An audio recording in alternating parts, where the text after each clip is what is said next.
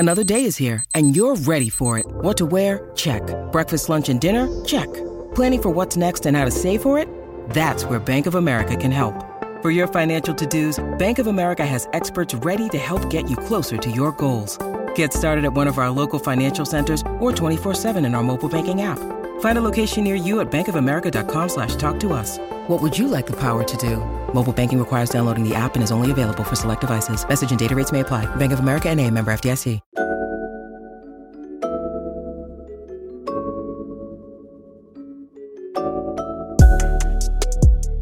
Backpack Broadcasting continues to bring you the best original sports content, but now you can get more of the content you love. For as little as $3 a month, you can get access to bonus content, including behind-the-scenes footage and interviews from the Sports Walk, Sideline Stories, or the Ain't Hard to Tell podcast. All this exclusive content comes via Patreon. There are tiered levels of patronage, and each Backpack Broadcasting patron receives exclusive perks. Your support helps Backpack Broadcasting create more of the original content that you love. Visit Backpack Broadcasting's Patreon page and become a patron today.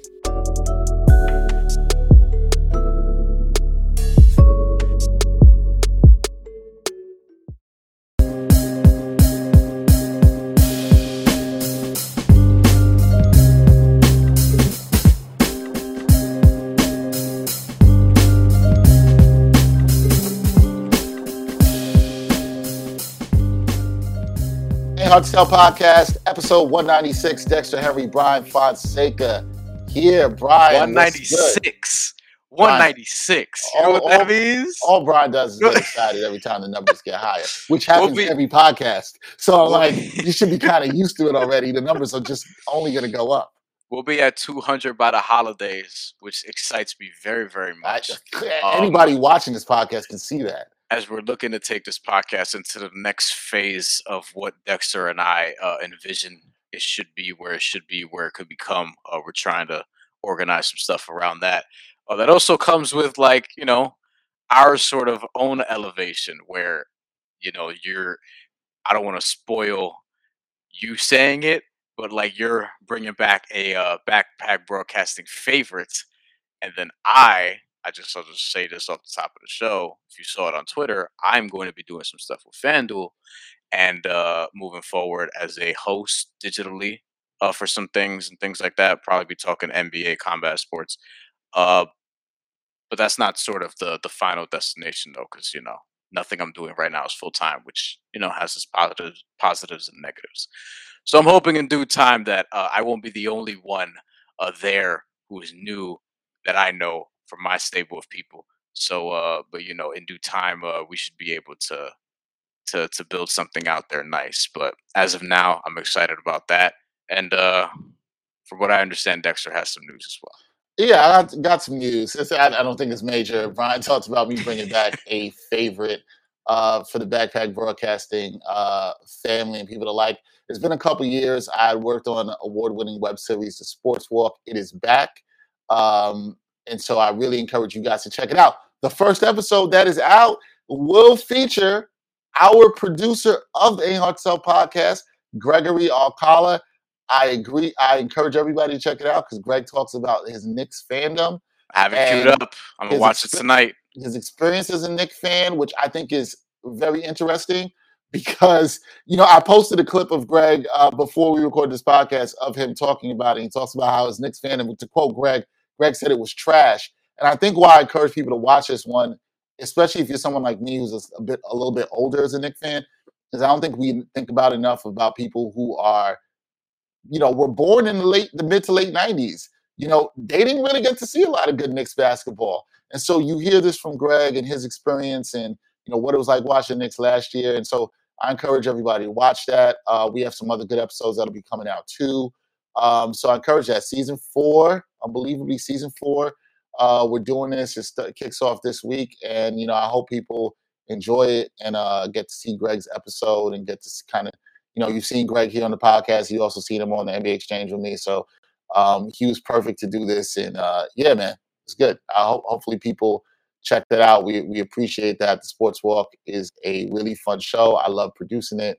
And actually, Greg, to give Greg credit, Greg is also will be shooting some of these episodes and helping me produce it too. He helped me work on the second episode, which I think is a fun one too. And it has some NBA ties with an event we ended up at. So I think people will like that as well too. So Sports Walk, go support Brian on FanDuel. That's some new stuff that we have going out.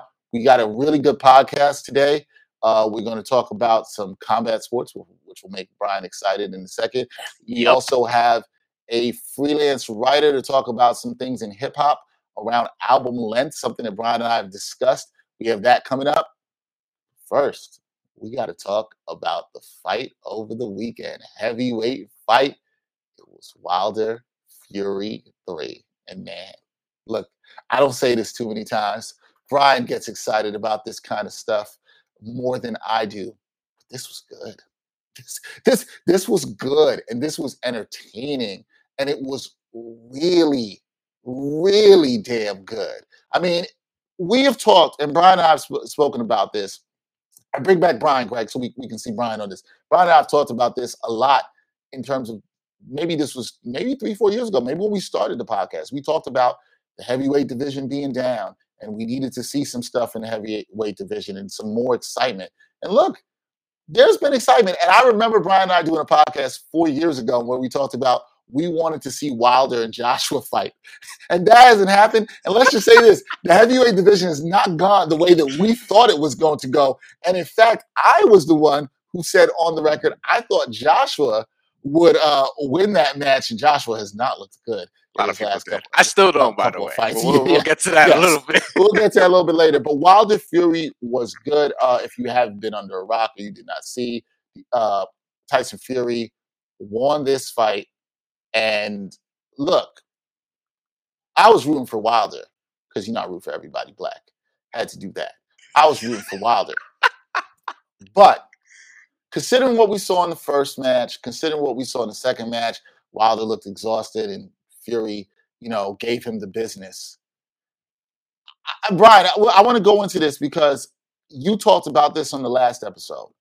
And you talked about how you liked Fury to win. If you were betting, this is where you would go. And I agreed with you and all of that. And we also agreed that if Wilder was going to win this, it had to happen via a knockout. He had to bring the power, right? He had to bring the power. And this is what we knew. But we also, I think, agreed that if this was going to go a lengthy amount of rounds, that Wilder was going to have to fight a bit better technically. We agreed that. As I think the boxing lovers that we agreed that this had to happen. And I want to start with this. Wilder comes out the gate, and he's looking pretty good technically. He's mixing up the jab. He's got blows to the body. He's keeping his distance before he comes in with the power. I'm like, okay, all right, we got something here. However, to quote the great Mike Tyson. Yes, this is exactly where I was going to go. Everybody has a plan until they get punched in the face.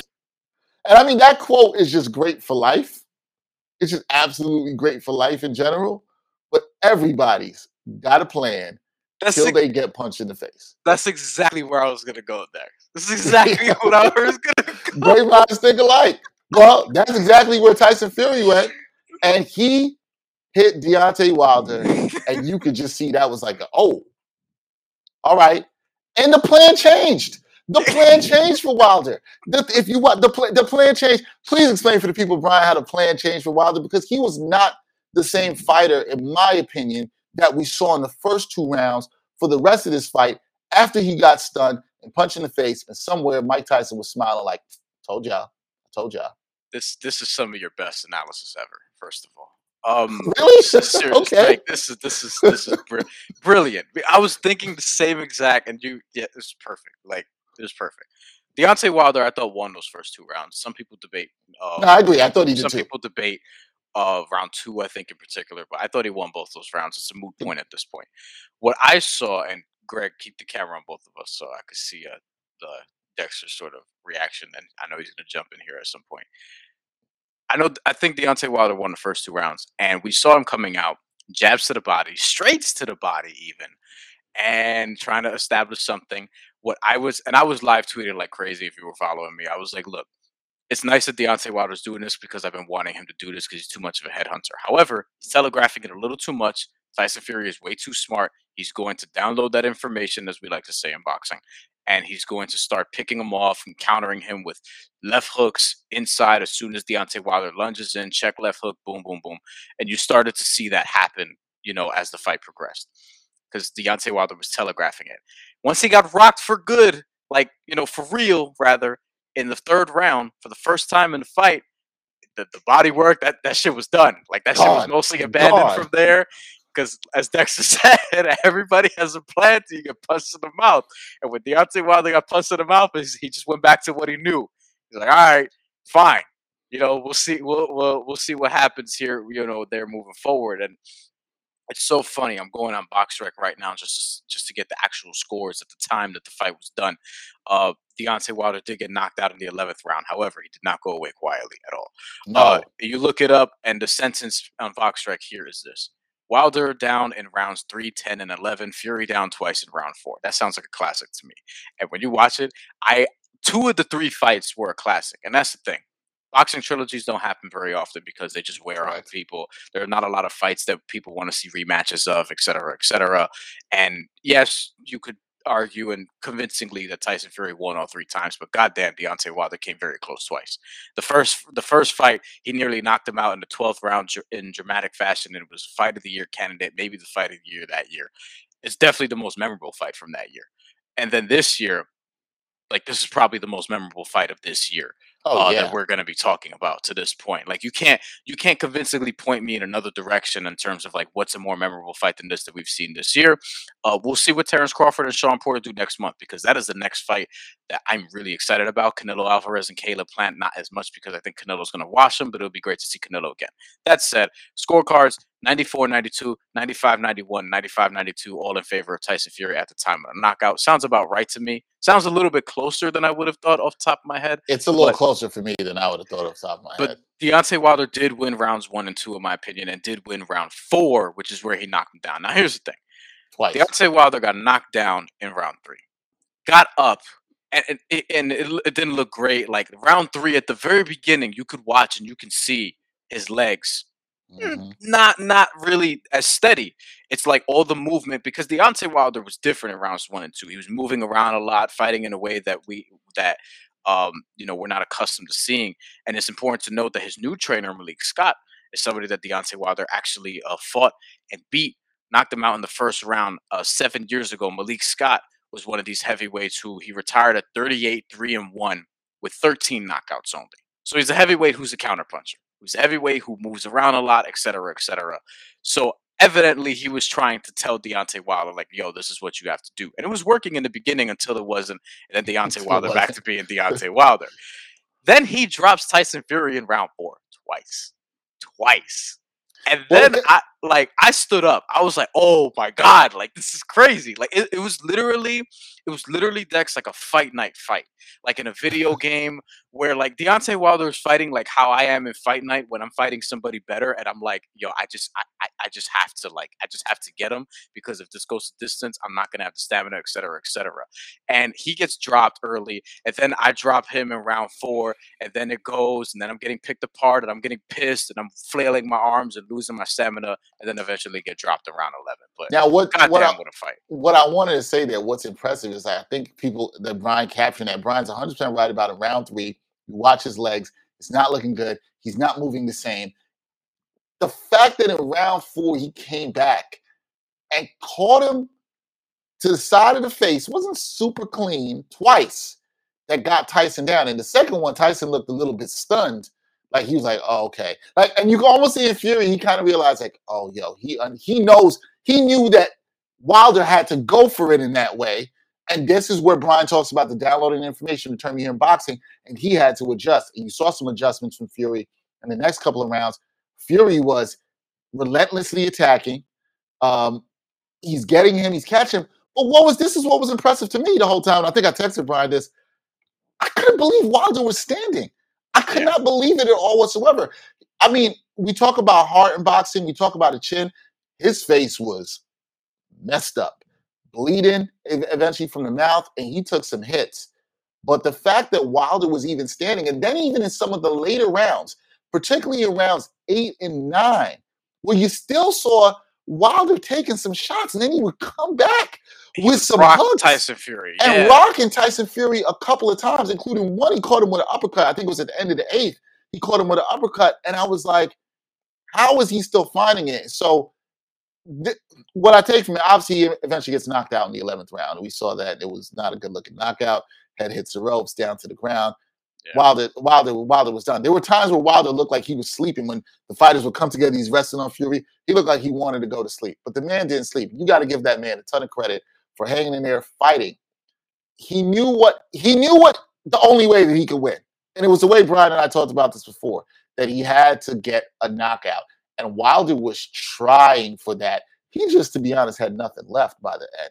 There was nothing left, and you know, he ended up getting knocked out. So I do think this fight is the embodiment of that Mike Tyson quote.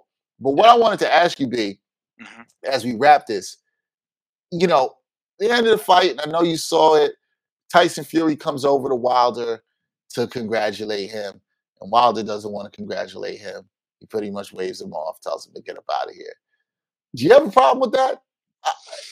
You know, it's tough because like this is a little bit different. Like I would like to think in that situation that I'd be receptive to the guy now as an adult, but like, I mean, in a competitive sport in boxing, like I know how I would have handled that at like 16 years old, 18 years old. Oh, I thought you were going to say 16 days ago.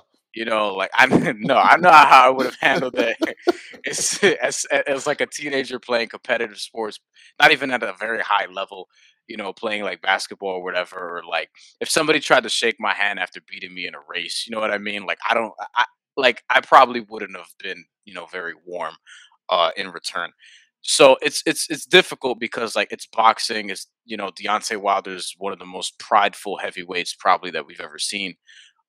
Is somebody who has knocked out every single person he stepped in the ring with except Tyson Fury. Bermaine Stiverne, he beat him by decision, but then he ended up knocking him out in the rematch. Mm-hmm. Really knocking him out in the rematch. Like, this is somebody who, like, look at his character, look at where he's came from, and look at all the things he's had to endure to get to this point. And you talk about that warrior spirit, that warrior attitude. Like, it's very difficult to sort of, like, take in all that and then, you know, just shake the hand of a guy who y'all have been cussing each other out. Y'all legitimately don't like each other, et cetera, et cetera. Now, usually what happens in boxing, or more often than not what happens in boxing and combat sports in general, is like after you compete against somebody, sure, like afterwards, you know, you guys or women have been to this war together. Y'all are the only two who know what this is like out of the people in this arena, most of the people in the arena. So you guys would have some respect after that. Oftentimes you'll see that, but I'm actually surprised it doesn't happen more often, that guys don't want to shake hands or whatever the case may be. So I understand it from a heat of the moment thing. I do hope that, you know, Deontay Wilder like sort of makes amends behind the scenes, but he doesn't need to. You know, he's a fighter at the end of the day. And even if he doesn't fight Tyson Fury ever again, which, you know, I don't think he should necessarily, he can be the heavyweight champion again, because there's like 4 or 5 heavyweight championships. And, I still think he can beat every other heavyweight in the world even now. He's 35 years old, and he was a late starter. But I'm not watching Anthony Joshua lose to Oleksandr Usyk, who beat him for the other heavyweight championships, and then watching Deontay Wilder lose to Tyson Fury. And I'm not coming away saying Deontay Wilder's going to lose to Anthony Joshua. Wow. I'm saying that Deontay Wilder still knocks him out, like I've been saying for years. I think that Deontay Wilder will beat Andy Ruiz. I think he'll beat, well, Alexander Povetkin's retired, but I think that he'll beat, you know, Carlos Takam. Who did Oleksandr Usyk just beat? Was it Derek Chisora? Like, Deontay Wilder would beat a lot of these dudes. So I'm not even worried about that necessarily. And in terms of being down on the cards, I just wanted to go through his career trajectory sort of one more time. Both times where he stopped Luis Ortiz, he was down on the cards. Especially that second time. The second one, what a shot he delivered there to win that. But it's like, it really doesn't matter if you have, it's like fighting Isaac Frost in Fight Night, legitimately. Isaac Frost, who's from Fight Night Champion, that came out 10 years ago, and he's like Deontay Wilder's size. And I think the character is actually based on Randy Orton, which is fucking fascinating. But Isaac Frost is like the 6'7" white dude who's like built like Deontay Wilder essentially, and he's the boss, the final boss battle in Fight Night Champion if you're in the story mode. And it, basically it's like you can win, or you could win your little rounds against him, but he's gonna come get you at some point, right? Like that's the whole thing. That's what fighting Deontay Wilder is like. Like you can win rounds because the entire time he is looking for that opening where he can land one of the best right hands we've ever seen in the sport of boxing. And against everybody else prior to now, he's landed it. You know what I mean? Even against Tyson Fury, he did. Tyson Fury just got up when it didn't look like he was going to. Dominic Brazil, I think. No, that was a one-round knockout. Never mind. Gerald Washington, I think, was outboxing him a little bit, but it didn't matter. Deontay Wilder knocked him out in the fifth round. There are other fights throughout his career. Not a ton, but there are other examples throughout his career you could find where, like, he was down on the cards that it didn't quite matter because he's just going to knock guys out. And for a while, he was just knocking people out in the first round anyway, so it really didn't matter. I think Deontay Wilder is still that dude, and I think he needs to be respected for where he's gone in his career. He turned pro after winning a bronze medal after being a late starter. He was boxing for, like, 3 or 4 years or something like that. And then he was knocking people out, you know, within the first 4 rounds for many, many years until the Bermaine Stiverne fight where he won the heavyweight title in 2015. And I think that went to decision because I think he like hurt his hand or broke his hand or something like that. Because in the rematch, it didn't matter. He knocked him out 3 times in the first round. And what bums me out, and this is the last thing I'll say on this text, what bums me out is that, and I knew this at the time because I actually wrote about this even at the time, this is like 2015, 16. I knew he was going to be underappreciated until it was too late in his career. Not that it's too late now, because he still has some years left if he wants it. But people talk about what happened to the heavyweight division, you know, where's the next great American heavyweight, et cetera, et cetera. And the great American heavyweights were right here. Like Deontay Wilder was right here when the Klitschko brothers were taking over. Like he's somebody who came up and won WBC heavyweight title. But in boxing today, we're just so... like, we just want to pick guys apart for not being perfect. And I think that really hurts the sport among many other things. It's like people just want to pick guys apart for not being perfect. We had this guy right here who knocked out everybody he's ever fought until Tyson Fury, who had the punching power of a heavyweight, who was always exciting, who gave really good interviews, who was personable. Anytime I've interviewed Deontay Wilder, I've really enjoyed it, or been in a press room with him, I've really enjoyed it. You know what I mean? Like, he seems like a good guy in real life, a friendly guy in real life, and he's a boxer, so he's naturally complicated. But, like, this is somebody who's right here from Tuscaloosa, Alabama, came up the hard way, has a daughter with spina bifida, I think it's called, or I may be botching that, but has, like, a condition that he's taking care of her, and became the heavyweight champion of the world. And I don't feel like he was truly embraced the way he should have. And I think that maybe now he'll start to get his just due, but now he lost. So I don't know if he, in fact, will. I think you're right about that. And I think to put a bow on this, there's 2 ways, you know, there's many ways you look at this. Tyson Fury is a fantastic fighter, and he's just been the better fighter. There's no doubt about that. You know, as you said, Wilder's had something for everybody except for Fury. That will be part of his story. That will be part of his legacy. But it should be not what defines him as a boxer at all whatsoever. He's done a lot of great stuff. I think Brian makes great points about him being underappreciated as American heavyweight champion. But I think when it comes to, you know, just American exceptionalism, a lot of fans expect that when it comes to that, we should dominate the world. And if you don't do that, then you are not successful. I think there are great points Brian made on that. But there's one lesson learned from this fight. Everybody has a plan until they get punched in the face or the mouth. Things to take with you in life. You can learn a lot from the sport of boxing. I'm sure Brian will agree with that.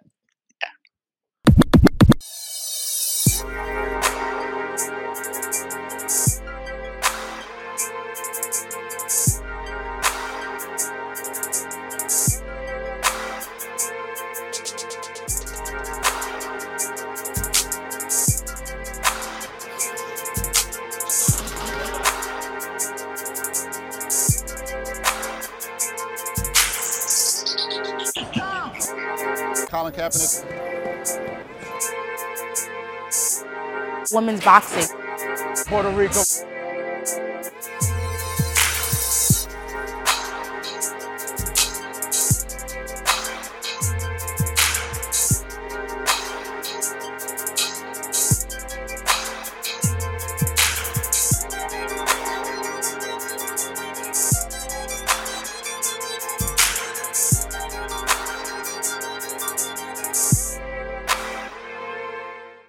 As everyone knows, on this podcast, we talk a lot of sports and hip-hop.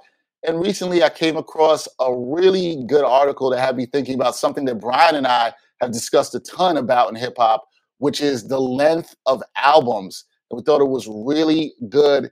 This was written by Adam Aziz, freelance writer. He joins us now. We're going to talk about that article and a lot more in hip-hop. Adam, what's up, man? How you doing? Good, guys. What's going on? Hey, much, man.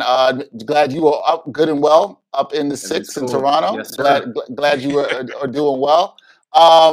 So we will, whenever we have journalists on here, we get a sports journalist, you know, as you yourself, you write about music and a bunch of other things. We like to ask people just how they got into the journalism game. Tell us about your background, how people can know about, you know, what you do, and just how'd you get into this writing game? Oh, man, I'm an old head, man. Buckle up. I'll try to go fast. But back in 1996, believe it or not, I started one of the first like kind of online hip hop publications. It was an email newsletter, and then published that for about 10 years, and then went to work with TI for a while. Got to write with a bunch of different folks, and then obviously found my way into the freelance writing with Undefeated, OK Player, Vibe, Complex, a bunch of others. Obviously inspired by a lot of the great hip hop writers from back in the day, and yeah, man. So that's like 20 plus years condensed into like 20 seconds, but definitely got to work with cool folks over the years. Worked with Spit Kicker for a while, so that was when Chappelle and Kanye and De La were all part of Spit Kicker, and lots of cool stuff over the years, and doing a lot of writing lately for a bunch of publications on the sports and music side. So. Well, let me tell you this, man. As somebody who is nearing 40 years old. In a couple years. When you start to do more in your career, it does take long to tell that story, but it's not a bad thing, man. It means you've done some things. It means you've done some things. So it's not bad. So as I was telling the listeners, I came across your article, which was called The Coming Battle Over Rap Album Lengths that you wrote for The Undefeated. And, luckily enough, I followed you, I reached out to you, and you agreed to come on here and talk to us. So I found that this was a very interesting article because you talked about the history of music where streaming made track lists longer. Will this trend be reversed by TikTok? There was a lot to go in, but I guess the first question I have for you on this, Adam, is what gave you the inspiration to write this? Because it's something I've talked about, Brian spoke about for a while, which is that we tend to believe the classic albums, the great albums in hip-hop generally are tighter albums. So what inspired you to write this story? I mean, I think that's what it was, right? I mean, I think it came from the standpoint of quality, versus, hard and fast to the amount of tracks, on an album. And I think what I think back to is like, what's the last classic, hip hop album that came out? And for me, that's 4:44, right? And, this is Hove in 2017, which is kind of a incredible unto itself. But you're talking about 10 tracks, a tight 36 minutes. And then you look at that, in contrast to like, the last Migos album that dropped or almost any, project that comes out today outside of a select few. And you're talking about, 15, 17, 20 plus tracks. I mean, a good example is, Donda and, CLB. And I wrote about that, in the article, which was, there were great albums there, I think, but, they needed to be kind of condensed down into the best of the, best of the best. And then if you look back at, classic hip hop albums, Blueprint, Illmatic, bunch of, almost, every J album with the exception of maybe, Blueprint 2, they're tighter affairs, right? And the quality, speaks for it. So, I mean, I think that that's what it was. It was around, remembering that, quality was the kind of first and foremost consideration in the production of albums back in the day versus, trying to serve a streaming strategy. Yeah, no, definitely. Yeah. I would say my ideal sweet spot, Adam, just to give you some context before what I'm about to say, my ideal sweet spot for an album is similar to Dexter's. It'll be like 10, 12 records, maybe 14 tops, and probably between 30 to 40, at the absolute most, like 45 minutes of music. Yep. Like when you mentioned what was the last great or last classic hip-hop album, one album that came to mind for me personally was Bandana, that came out 2 years ago, Freddie Gibbs and Madlib. And that was 15 tracks, but like one of them is an intro skit. So it doesn't really count. And then it's 45 minutes, like right on the nose. And I'm actually surprised that we're seeing a trend of very little in between, where you have the Vince Staples example that you used. Yeah. And even FM before that was also another album that was like 20-something minutes or whatever the case may be. And then you have other extreme examples. Like, I'm forgetting who it was, Dex, but somebody dropped an album recently, like a bigger name. And then I looked up the track list and it was like 20-something songs. And I was like, oh, no way. No way, I'm not doing it. Yeah, I'm trying to think. I've probably had some of those reactions where I might have been. And does that happen for you? Does that happen for you, Adam, in what Brian just said, where you might, and you listen to music, hip-hop a lot like we do, and you review and you talk about it. But does that happen to you too, where you might look at an artist and you see 20 tracks and you're like, no, I don't know about this? Oh, I mean, all the time, right? I mean, like every like new release Friday, right? I mean, like, my whole thing is like, I look at it kind of like this, right? So if you look at a sports example, right, it's like, you'll have a dude that's hitting, 200 with, 28 home runs and like, 70 RBI. So, I mean, the whole thing about that is, he's just going to keep swinging, right? And eventually he's going to hit something, right? It doesn't mean that he's having a good season, right? So I liken the albums, kind of that way, right? I mean, there's probably good to be found on the majority of albums that drop, but it doesn't make it a good, project. And then I guess the question becomes, around that is like, are albums themselves like even relevant, anymore? And my argument there is like, they are, and I'll tell you when we're going to see that next. And it's not a hip hop example, but when Adele drops, in a few weeks, I mean, she's probably going to do like crazy, like insane, numbers. And I heard that she's even demanding that everything's like available like on physical form too, because she's going to be able to move those units. But the reality of it is, people are still going to be listening to that 3 years from now, right? And I would argue that the percentage of albums that you're going to go back to that drop this year in the next 3 or 4 years is just like so small, right? Like, I don't even know, like, is it 5% of the albums that drop this year you're going to go back to in 3 or 4 years? I mean, that seems actually roughly the right amount to me. I don't think it's that high. Actually, yeah, I mean, I know. You might be right. As you think about, like, especially like this year, especially kind of like last year, got off to a very slow start, but there haven't been, even between Dex and I, like, I would say between this year, it's definitely lower than last year and the year before in terms of how many albums we're recommending to each other. Yo, check this out. I recommend him, like, AJ Tracy recently. He's recommended me Dave, both UK artists. But, like, there was a lot more of that, I would say, in 2019 and prior. And this brings me to something that you mentioned in your story. This was a quote from Brian Sissouk, I hope I'm saying that name right? Yeah. Z from AudioMac, Z from AudioMac, basically. And he said, I think we could eventually start seeing more singles deals and contracts structured around what makes sense in today's marketplace. Many of these artists finding fame through TikTok or social media don't necessarily have an album, let alone multiple albums in them. So I'm wondering, is that a trend we're going to start seeing? And are guys and girls, are artists just going to not make as many albums as they used to? I mean, yeah. I mean, I think it depends on who's still recording, right? Like I don't think the Kendricks of the world, the Nas, Jays, they're always going to make albums. But I think for upstart artists, breaking in, upstart artists. Yeah, I mean, I think it just goes back. I mean, I've written about this a few times. I mean, I think the whole there's going to be a whole evolution of what it means to be a recording artist, right? And I think what I mean by that is this idea of that the music industry is a path to, riches and, all the fortune you can ever have, I think will really change, right? And I think that there's going to be pockets of money to be made, but they are probably going to be in the structure of like singles deals, a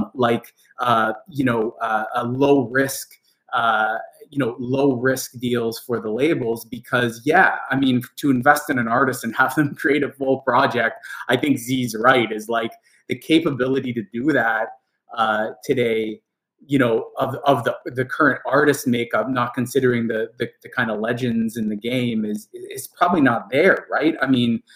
So yeah, absolutely. I think that's going to happen. I think the other thing is, music needs to figure out another channel for discovery other than TikTok too, right? Because ultimately it seems like what always happens, right, is that whatever the new thing is, the music bit just kind of puts all their eggs in the basket, right? So like, when there was downloads, right? When people were buying MP3 downloads, that's what it was, right? Like everything went to that was it, right? Like and then streaming came. So it's all streaming.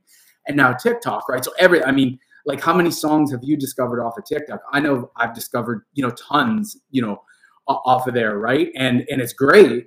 But it's following the same path, the business has always followed, is it just goes to whatever the next tech or whatever the next thing is without actually innovating. Because if you get down to the nuts and bolts of it, the music business itself has not really innovated ever, really, right? Yeah.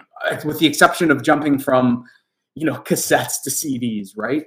So all of that, it's reactionary. All of that evolution is coming from tech, right? So I think to the question, it's like, yeah, it is probably going to, go that way, unless the labels want to invest in creating lifelong artists, but they don't want to do that anymore, right? Like that's what happened back in the day, right? Like A&R, like the A&R department was actually about going out and finding like undiscovered talent and developing them over the course of a career. Now it's really about looking at data and using algorithms to determine what the lowest risk investment is and how quickly you can turn a profit on the signing, which I get it, right? Like it's a business, but I'm saying if you're talking about a long-term strategy, that isn't it, I don't think. Oh man, Dex, I'm getting triggered because I'm sensing like the parallels between this and like our industry in terms media, of like the lack of investing in people, the sort of shorter term deals and all this shit. Like, oh my God, I'm telling you, all these things are connected. Everything they're all connected. Adam, because you explained this in your piece, and I wanted you to explain it to listeners. So for us, because you and I, we're a little older, and Brian's younger. We know, I wish, man. I wish. We know what it was like to purchase physical CDs for rap albums. I do too. You do too. You just transitioned a little bit earlier into that. And this isn't really about the physical, but what I'm asking, but could you talk a little bit about what the impact streaming has had on the length of albums that we have seen? Because you talked a little about it earlier and how a lot of the albums, whether it was mid-90s, late 90s, early 2000s, had a certain length. And now with streaming, the length of these albums are different that we're seeing. Yeah. So could you just talk about the impact of streaming on hip-hop album lengths? Yeah, I think what Mac, shouts to Mac Main, said in the article, which was, when Wayne was releasing the last Carter album, he hadn't actually released an album in sort of the peak of the streaming era, right? And basically the advice people were giving to Mac Main is you got to load up the project, with as many songs as possible to essentially, boost streaming, right? So, here's someone that, someone, super talented, been around the industry for many, many years and was coming into this, spot where, the advice was essentially just, it obviously Mac and Wayne had a lens to quality, but sort of the advice coming from the business side, I guess, was, you got to pump as many songs as you can onto the project to essentially boost streaming. So I think that didn't happen back in the day, right? Because artists would be paid, I think the example, that I gave in the article was Jay with Blueprint, right? Is Jay didn't want to put more songs on Blueprint because he wasn't getting paid beyond the certain, songs that he was obligated to provide in the recording contract, right? So that's how it used to work, is right. You have to, you know, you have to deliver, you know, 12 or 13 songs for this project, or 14 songs. You're not getting paid for any more songs beyond that. You can throw a couple on there, but ultimately it's just a label that's going to, you know, probably benefit in the end. So back then there wasn't this pressure to like load up the project because it was a CD sale, you know, that mattered, rather than a collective of streams that equated to an album sale that equated to, you know, it's all like, you know, the equation has gotten more complicated, you know, now. And one part of that equation is, you know, if you're an artist that's not confident in your ability to, you know, drive a lot of streams off a certain amount of tracks, if you put 24 songs on a project, I mean, you and, you know, we could probably drop an album and have one song that people would like, right? Or two songs that people would like. It's just like, you got to throw some stuff on the wall and see what sticks. And then hopefully something sticks enough that you can generate a certain amount of streams. But this whole approach now obviously deprioritizes quality significantly, because it's just not really about, it is and it isn't right about quality. Obviously the quality side of it is if you put out 20 great songs, people are likely going to stream it a lot longer. I mean, we see the example with, you know, CLB right now is that, you know, it's still like, you know, hanging around on the top of the charts, and overall it's a pretty good project, right? It's a little long, but there's quality there. Same with Donda, right? There's quality there, but you're talking about two artists that, you know, are able to produce quality music. And it's just like, it's very easy to see that, you know, a lot of these artists that are getting signed off of, you know, TikTok and getting signed off of, you know, viral singles and stuff like that do not have the, you know, unfortunately don't have the talent to create like long cohesive projects and a large number of quality tracks. So, you know, I think that's where, you know, it's kind of skewing things right now. So with that being said, you know, I have this feeling that we don't get as many, I think people like to romanticize the 90s to some degree, right? And be like, oh, you know, the golden era, everybody was dropping classics, which, like, let's be real, it wasn't true. Everybody was not doing that, right? Like that's not true at all whatsoever. But to your point, there did seem to be a more emphasis on quality, whether it was on the A&R side in terms of developing artists and artists who actually wanted to put together great cohesive albums. So I'm curious as to what you think, Adam. Do you think that we are seeing less classic or near classic hip hop albums created than we have before? Oh yeah, I mean, like there's none, right? I'll give an example, right? I mean, I love I love Griselda, you know, I love Benny the Butcher, but I mean the volume, you know, of material coming out there is just like astronomical, right? And if you look back to an example from like the 90s. Would be Wu-Tang, right? But the thing with Wu-Tang was like when the group projects dropped, like Enter 36 or Wu-Tang Forever, I mean, they were quality, right? And then when the solo projects would drop, you know, they were largely quality, right? It wasn't like, you know, Ghost and Ray weren't throwing out like 20 albums, you know, a year or anything like that, right? I mean, there was a lot of Wu-related material coming out, but it was planful, and it was, you know, well-produced, and, you know, it was quality. And I think the thing now is that people are most concerned about is losing listener attention, right? Which totally makes sense, right? I think that's what's driving, you know, a lot of the volume of material coming out. Like, you know, if you drop something, you know, this week on a Friday, I mean, keeping someone's attention for 2 more weeks is really hard, right? Like, I mean, forgetting just music, but you know, you have sports, you have all the other entertainment streaming services, you know, you have, you know, even like looking at, you know, like kind of COVID as things are opening up again, people are less captive, right? So there's a whole new, you know, realm of things going for people's attention. So it's just like, I think the biggest thing driving this is people are concerned about people forgetting about them, right? And that the thing is back in the day, like, you know, short of like No Limit Records, right? You know, that was probably the best example of streaming. That would be a good example. You know, like back in the day, right?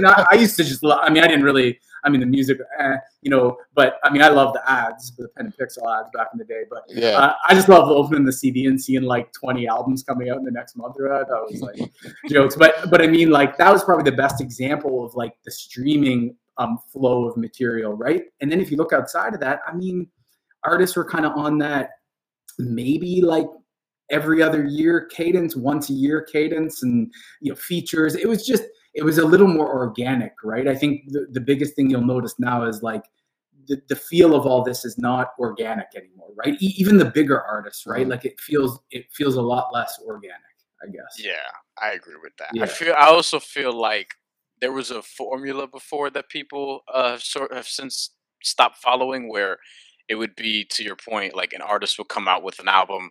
The next year, they would mostly hop on other people's stuff and just do features. Right. Then they'll probably drop an album the year after, and then just sort of go. Like Nas was doing that for a while, you know, throughout his career, because he would drop like every other year for a bit. And I'm wondering, like, because of this whole streaming thing, like, I think that we're probably going to see shorter albums come back to some degree. I think we've already have, but like we said, like there's not a lot of middle ground there. But are we going to start to see like more of the Vince Staples show, like more Vince Staples albums where it's like 10 songs, 20 tracks. And it's like, you know, 2-minute songs that they want to, obviously, you know, they, not him necessarily, but artists want you to repeat them so that their streaming numbers go up. And it's going to be a lot more albums of like 27 summers, but like 12 times over and over. You know, like if Nas came out with 27 summers over and over, it wouldn't have stood out to me in that same way.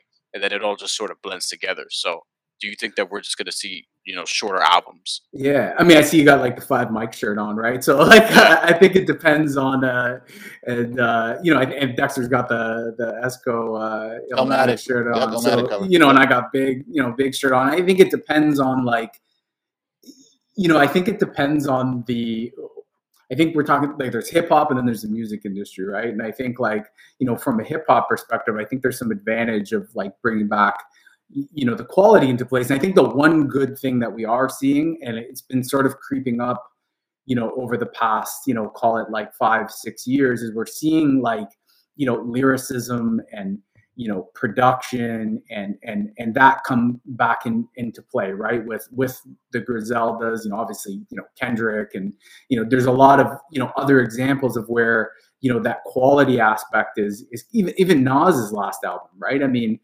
you know, that was just like kind of like largely like a straight hip hop project, right? Like there wasn't anything that was, in my opinion, that was really like heavily shooting for, you know, social media, like TikTok virality or anything like that. Right. I mean, it was just like a good hip hop album. So I think, you know, I think that's the good news, is that it seems like we are moving back towards the quality aspect of that. I think when it comes to like, you know, the music biz as a whole, I mean, it's just a really good question that I'm not sure I have like kind of like the final answer for. I mean, I think if we continue to see the trend of like music discovery happening outside of streaming platforms, you know, because I think I can't remember what the stat that I saw was, but there's a huge amount of music discovery happening on TikTok, right? Whether that's catalog music or whether it's new, you know, kind of releases. And I I saw someone from Spotify, I think, had been hired to like head up like, you know, catalog music at, you know, TikTok or whatever it was. And it's just like they're realizing that this is how we essentially get people, you know, to discover music. So if we continue to go that way, I think, you know, we're probably going to still see like kind of like the bloated, you know, some of the bloated kind of, you know, projects, because ultimately you're just trying to hit on one thing. But I think if it really depends on how the music business kind of continues to evolve over these, you know, these coming years. It's a tough one. That's probably the toughest one, you know. I hope so, because, you know, it'd be nice to like go back and listen to, you know, hip hop albums that came out 3 years ago. But like, I mean, I'm trying to think of an example there, you know, of a project that dropped 3 years ago that I'm like jumping back to. I mean, I don't know, man. Like, I mean, for me, that's why, like, I brought up the 4:44 example, is like, that is like encapsulates like, you know, what a good quality product is. Cause I was playing it the other day. That came out in 2017. Right. And it just so happens it's Jay. I mean, not just so happens. I mean, you know, obviously you're always going to go back to Jay albums, but like even, you know, even some of Nas's recent stuff, like I can't say I go back to that album that he dropped, you know, on Good Music, you know, and I mean, I go back. No. Yeah. We're not going back to that, Adam. I love that. We're not going back to that. but I mean, even going back to the King's Disease albums. Well, they came out last year and this year, but yeah. But I mean, I'm more just saying like that music isn't that old, right? But you still go listen to like I'll still go listen to like Ready to Die. Like, right. I mean, there's a problem, like there's a disconnect here, right? Like all I'm getting at, and that doesn't, it had nothing to do with the amount of songs on the project, right? It had to do with the quality of the music. And I use that example outside of hip hop, right? Like, I mean, that's the reason why like Adele is going to do crazy numbers, because it's timeless music, right? Like, you know, it's why people still go back and listen to like Motown and stuff like that, right? It's just, there's something to be said for creating good product, because it ultimately extends the life of it and you can drive more. It's this whole like fast food thing that the music business become. It's actually like a recipe for disaster, right? Yeah. Because it's quick hits, it's quick return, but you are not creating a sustainable business long-term. And this is the exact same thing that happened when we went from physical music sales to downloads, and they tried to fight downloads and they tried to fight, you know, all of this stuff. And it's like, they're going to find themselves at a certain point again where something else is going to happen. And all of the eggs have been put in this like kind of quick return basket. And I don't know where that's going to lead things. Yeah, I mean, look, this is kind of like aggregation to sports media now, Dex. You know what I mean? Yeah. Like a lot of it, that's what it is. It's like a lot of people are just going for like what's now, what's in the moment or whatever. Like to your point about going back to albums, I'm thinking of some of the albums that I went back to just in general recently, and I went back to Helter Skelter's first album because I saw some Sean Price shit just popped up in my Instagram the other day, and then I just went back to it to hear it. I went back to Erykah Badu's second album. I went back to like Beanie's rock, you know, first two Rockefeller albums. I mean, I was bumping those the other day, actually. Freeze out, you know, Freeways out. I mean, you could just like, it's kind of wild how the list kind of like just goes on and on and on from, you know, that call it like kind of the physical format era, right? You know, Cam's like, you know, rock out, like, I mean, you know, Purple Haze and like, it's just, it goes on, it's endless. But then what happens is once you get over to the streaming era, it's not endless. It's almost like, it's almost not there. Like in a sense, right? Of the stuff that I really go back to, I would say like 2012 is probably the cutoff, because that's where like Life is Good and Good Kid, Mad City came out, and that was like a really good year all around. There's a bunch of other stuff that came out that year, but a lot of the stuff that I would really go back to, probably, unless it's like recent, it's probably not a lot after like 2012. I like that mark of 2012, because I feel like that's kind of a place for me too, where we kind of saw the shift in the last 9 years, and I would say there's less stuff in that period that I go back to as more, maybe outside of like To Pimp a Butterfly, I go back to a lot. You talked about 4:44, Adam. I think those are albums I really still go back to and listen to in their entirety. I definitely agree with that. And then you brought this up in your article. You know, you said that it's unlikely any change in album lengths will happen quickly. I mean, this was a great stat. This was an interesting stat to me. If all the albums that hit number one on the Billboard Top Rap Album charts in 2021, only one, J. Cole's The Offseason, is less than 40 minutes long. Right, and so it's crazy. It shows you how few people are actually making shorter albums. My thing, though, is you talk Vince Staples, you talk J. Cole, you can see there's some success there for those artists. I think we'd all agree when Kendrick's next project drops, it's probably not going to be a long one. He generally doesn't do that. So there are artists who have had success in this. It's intriguing to me why people haven't done more. But before we get you out of here, Adam, wanted to ask you, what are some of your favorite hip hop albums of all time? Maybe do you have any? Have some recently? We always do an end of the year hip hop award show. What are some of your favorite hip hop albums, or what are some of your favorite hip hop albums for 2021? Yeah, man, I can do anything outside of 2021. I'm just playing around.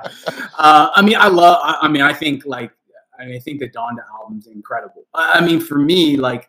It's starting to like, I mean, and I hate when people say, oh, this is the dopest album since whatever, when it came out like 3 weeks ago. But for me, it's starting to creep up like the Kanye album list. Like there is some incredible material on there, which is great to see in 2021. And then going back in the day, I mean, man, like, you know, Blueprint and Reasonable Doubt. And I think In My Lifetime Volume 1 is like super underrated, right? In Jay's catalog. I mean, my favorite Jay-Z song of all time's on that album, right? Lucky Me. which I think is one of the most underrated Jay songs. And then, like, you know, Cam's, like, Come Home With Me, like, Purple Haze. I mean, you know, all the rock stuff from back in the day. I mean, you know, I love, you know, won't get into this discussion now, but, you know, I love the Slim Shady LP. I love the Marshall Mathers LP. You know, that's kind of where, you know, it stops. For me, like, we agree with you. We agree with you here. So don't feel bad. I extend it to the Eminem show and then I'm done. Yeah, I mean, it's not something, you know, it's wild. This is a good example, right? Like, just when we're talking about, like, going back to albums and stuff, and for whatever reason, you know, I don't go back to that album, you know, as much, but I mean, that's, you know, and then it was written, and like, I mean, Life After Death, and like, you know, Ready to Die. I mean, like, I remember, you know, when I was like 13 or whatever, and I like had that cassette, like the cassette was just, you know, after a while it was just black on both sides, right? Like, yep. All the writing had come off, and like, I mean, it's just wild when you think about like the quality of material that was produced. You know, Nipsey, like Victory Lap, like is another one that's a little more of recent memory that I think is just, I think it's about, you know, as close to like a modern day, you know, classic as we have for so many reasons, like just, you know, very, very like impactful on so many levels. And, you know, so, yeah. And I mean, yeah, current day, I mean, like I mentioned, the Donda album, I mean, I love, you know, Griselda and Benny and, but yeah, man, it's a lot of interesting things going on, you know, today, music industry as a whole and you know, hip hop as a whole. So I just hope it gets back to, you know, like a little more quality over quantity is kind of what I hope to see. I hope so too. So I guess we'll wrap with this, Adam. Are changes in the length of the album, is this just all part of hip hop evolution? Is this what we should expect? Because you've talked about how hip hop has kind of followed the trends of whatever the industry was, right? Whether it was, you know, streaming, TikTok now. So is this something we could see, you know, fluctuate from time to time just based on whatever the trends are? Hip hop evolves and it always evolves in different forms. So is this just something we should expect? I mean, I think it's less about like hip hop specifically and more about the music biz. Like, I think, you know, we potentially see like those, you know, kind of those ebbs and flows in the music biz. But I just go back to like, I mean, I think the root of, you know, the root of hip hop is about, you know, saying something. That's kind of what I feel, right? And I think when you start getting to, you know, 23, 24 tracks in length, or these like really long, like almost 2-hour albums and stuff, I mean, you could be the greatest like MC of all time, but I'm not sure anybody like has that much important stuff to say, or has the ability to create as impactful and as interesting songs as needed to fill almost 2 hours of music, right? So I think it's about, you know, where will the music biz continue to evolve to, and I think it's at a bit of a interestingly, I think it's at a bit of a crossroads again, like because revenues have recovered and the industry is healthy, but interestingly, the music biz finds itself in the same place that it found itself when downloading starting to come into play. Is the music business has not invented anything innovative, right? It is the tech companies that have created the new music delivery mechanisms. And again, the industry is at the mercy of what happens next, right? Instead of being the ones to create what happens next.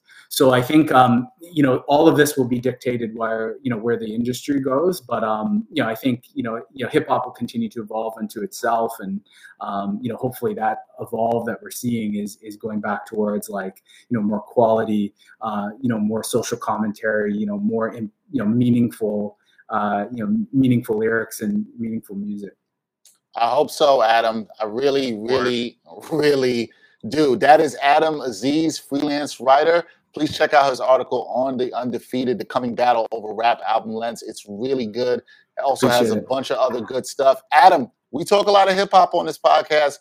We'd love for you to come back on anytime because we talk a lot about it through the years. So we got to have you back on the Ain't Hard to Tell podcast. We appreciate you, man. That'd be dope, man. I have a lot to say, so happy to come back anytime. Appreciate you. Thanks, brother. Take care. Cool, guys. Take care. All right, so that's it for this episode of the Ain't Hard to Tell podcast. Special thank you to our guest, Adam Aziz. Really great time talking with him. Also, so glad we got to talk to you guys about that fight. It was really good. Brian and I talked about looking forward to that next fight with Terrence Crawford and Sean Porter. Definitely looking forward to that one. A lot more to talk about in the world of sports. Remember, go support Brian and all the digital content that he will be creating for FanDuel. Also, check out the first episode, season 4 of the Sports Walk. More to come. A lot more good content to come. NBA season starts next week, baby. Yes. I'm ready to go. A lot to talk about regarding that. But for episode 196, you can see how much more excited Brian will be at the next episode when we're at 197. His excitement level should go through the roof. We'll see that. For Brian Fonseca, I'm Dexter Henry. Until next time, y'all. Peace.